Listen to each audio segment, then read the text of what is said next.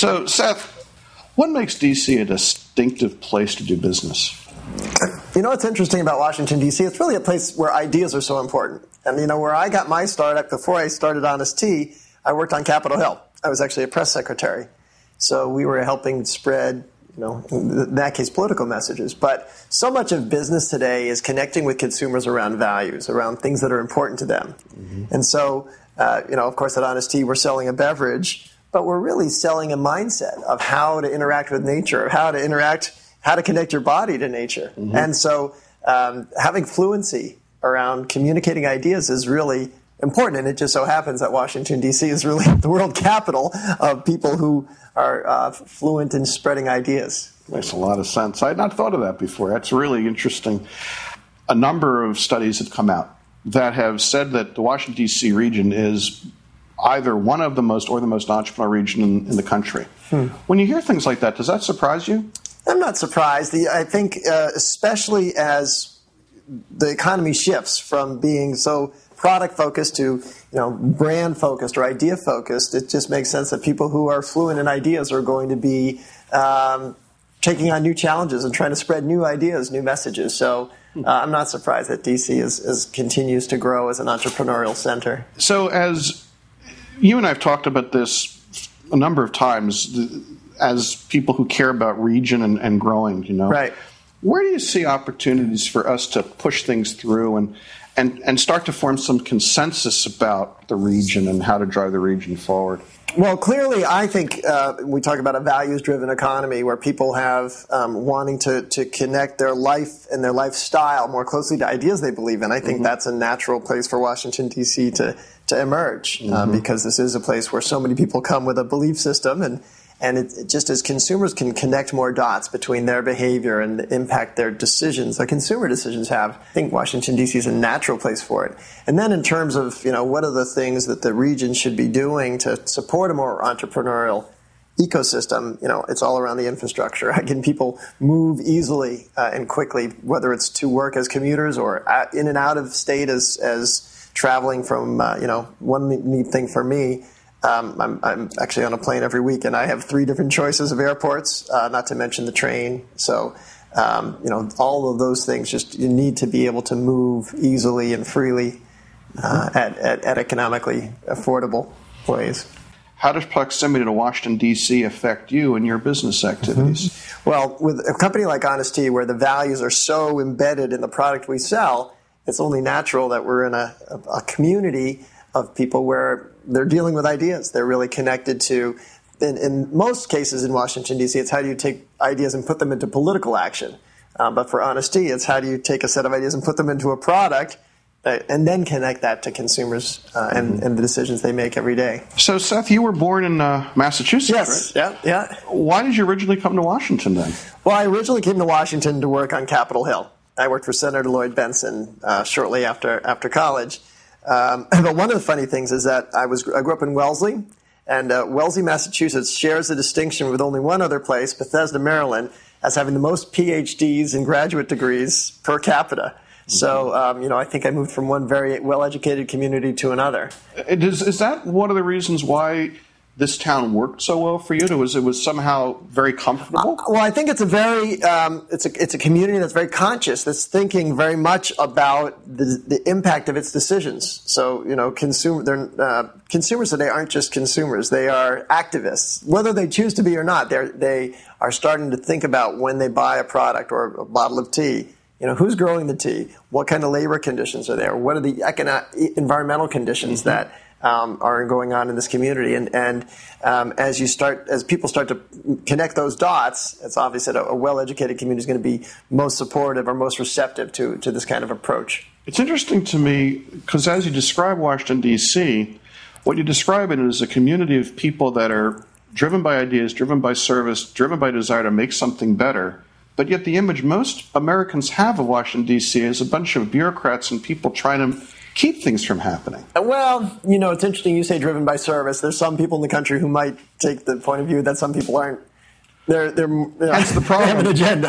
right. But I think what's neat about where we are as a business is um, obviously we're, we're a business, so we are trying to, you know, um, create uh, an enterprise that, that drives our agenda is more clear. Like people know what we're, we don't try to pretend we're not what we aren't. So we are we are interested in, in building a, a growing enterprise. That's done, and obviously part of that is to be able to drive gross profit and margin. Mm-hmm. At the same time, uh, part of the, the business, the, the, the model we created is has embedded fair trade and organic. So every time we sell a bottle of tea. Um, we're helping to convert uh, ecosystems and communities to, to more economic self sufficiency and more environmental self sufficiency. So that's part of our business model. And, and I, I think, you know, in having come from Capitol Hill, I actually find it refreshing to not have to disguise my agenda. Like, this is what we're doing.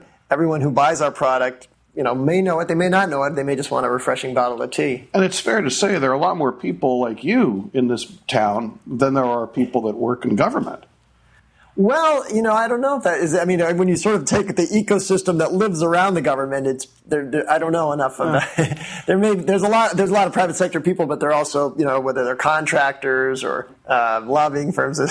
well, we need to spend more time nurturing what you described. Yes. um, one of the stories you told me at another time was was how somewhere along the way when you were starting Honest Tea, it, it was suggested to you it would be a better marketing strategy yeah. if you have a mailing address that wasn't associated with Washington D.C. Right. remember that? Sure. So early on, we were trying to raise money, and we had all kinds of investors come through telling us all the different ways we should change our business to make it more palatable to investors. And, and um, one of the worst pieces of advice I received was someone who looked at it and said, "Well, you know, you've got this product, and and it says Bethesda, Maryland, and consumers don't think of a natural tea coming out of Maryland. Why don't you set up a PO box in Vermont or New Hampshire and and uh, put make that your mailing address?" And I said, "Gosh, um, number one, that's not honest because we're based in Bethesda, but then number two. Uh, why can't this community be a, a, place where these kind of brands emerge, and, and, why shouldn't it be? And and and when you look at the the, the demographics and the psychographics, um, mm-hmm. you know, it's certainly something we, are committed to supporting, and, and it's really been wonderful to see this community evolve. And you've got all kinds of natural foods enterprises emerging out of here, and other types of mission driven enterprises that are based here. What do you say to people who say that entrepreneurship always has to be about making the max the most money as possible? You know, entrepreneurship is really about building and creating an enterprise. And for that matter, a nonprofit, there's a lot of nonprofit entrepreneurs in DC as well. So um, I've never felt it's all about money. And I, I, frankly, most of the entrepreneurs I meet aren't motivated only by money. I mean, it, it's, it can be a nice to have as part of it, but you know, um, for me, this was about trying to, to make a, a, an impact on the American diet and trying to change the way we interact with supplier communities around the world and mm-hmm. trying to change the way we have impact with the ecosystem that we um, bring our products, get our products from. So it's been nice that Honest Tea has been financially successful, but if that was all that was driving it, we we would have lost our steam a long time ago. What are you up to now? So. Uh, well, Honest Tea is growing. We've just launched a, a sports drink, and uh, we're launching distribution in Europe. So that's really exciting to see this Bethesda-based brand start to take root in London and Munich. Another thing that I'm involved, in I'm executive chairman of a company called Beyond Meat, which is a plant-based protein. And uh, we are launching a product called the Beyond Burger. It's a plant-based burger. It's the first plant-based burger that will be merchandised in the meat section at Whole Foods, oh. which is really a, a big development because if we want to help people convert their diets from animal-based protein to plant-based protein, we've got to have a product that number one tastes good enough and, and performs well enough in the kitchen that uh, a meat buyer will t- put it there. And then we have to be able to get the consumer who's normally buying meat and feels like this is a product that's adjacent and competitive. So it's really exciting. As you think about entrepreneurs, the next generation of entrepreneurs in this region and, and other places, what kind of picture can you paint for them about why this is a, a place that yeah. they should consider putting down stakes and building a career. So one of the real keys, I think, to be able to work in a global economy is be able to connect dots, make connections across different sectors. Um, you know, if you only think about the private sector, you're going to miss out on whole relevancies for businesses. Uh, understanding how the nonprofit sector works, understanding government policy, and how policymakers make decisions. So one of the real talents that you'll find in Washington D.C. are people who are very um, comprehend, who comprehend multi-sector approaches, and mm-hmm. and not just uh, multi-sector within the United States, but internationally.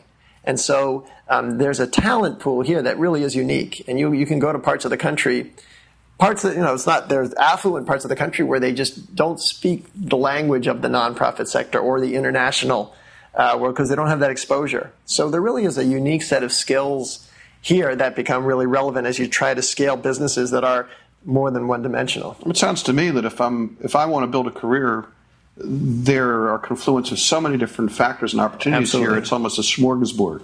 Yeah, it's it, there's a, it's a lot more diversity of thinking, of talent, uh, and then the, the challenge for an entrepreneur is to patch that together, make it work. You and I have been part of this region for a while now.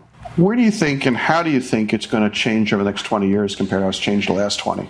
I think uh, it's certainly the case that business is playing a, a more uh, influential role in shaping our lives and habits. Um, you know, I think if you were to go back 20, 30 years, government was a key driver. Uh, and and uh, when we look at the trends in diet, environment, uh, and behavior, there's just so much that business is shaping uh, the way we live. And, and in effect, business becomes the de facto government. Is, uh, and so that's going to be increasingly important. I, I'm confident that this region will continue uh, to see entrepreneurs continue to build it because there aren't really mega corporations here. There are around, you know, you go to um, other, you know, my com- my parent company now, Coca Cola, is based in Atlanta, and, and, you can get the feeling that there's a real company town there. Mm-hmm. The company town here is government, and for that reason, a lot of other um, independent entrepreneurs enterprises will be able to, to arise and, and continue to shape this region.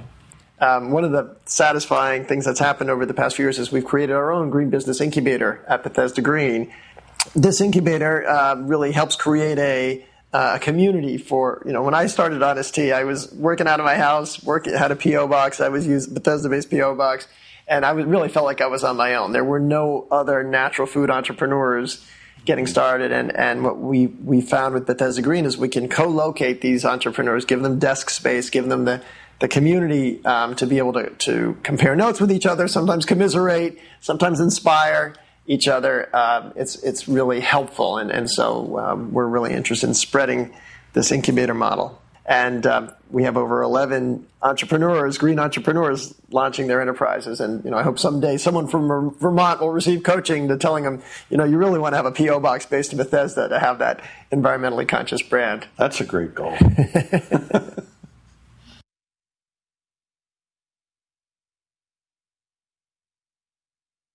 Stay tuned for 60 second AP News headlines. Healthcare discussions. I'm Ed Donahue with an AP News Minute. I want everyone to know I'm 100% behind this. President Trump met with uh, at the White House with Republican lawmakers about the GOP health care bill. He says the press has not been speaking properly about how great this bill is. I watch, I say that's not the bill we're passing. And I also want everyone to know that all of these no's or potential no's are all yeses. Every single person sitting in this room. On Capitol Hill, Health and Human Services Secretary Tom Price says they're hearing the Obama health care plan is not responding to people's needs. They don't have the kind of access that they want. They don't have. They're not able to afford. We met this week at the at the White House with many individuals who felt they'd been harmed by Obamacare, by the ACA. The president is meeting with German Chancellor Angela Merkel at the White House. The government says February recorded its second hottest temperature on record behind only last year. I'm Ed Donahue.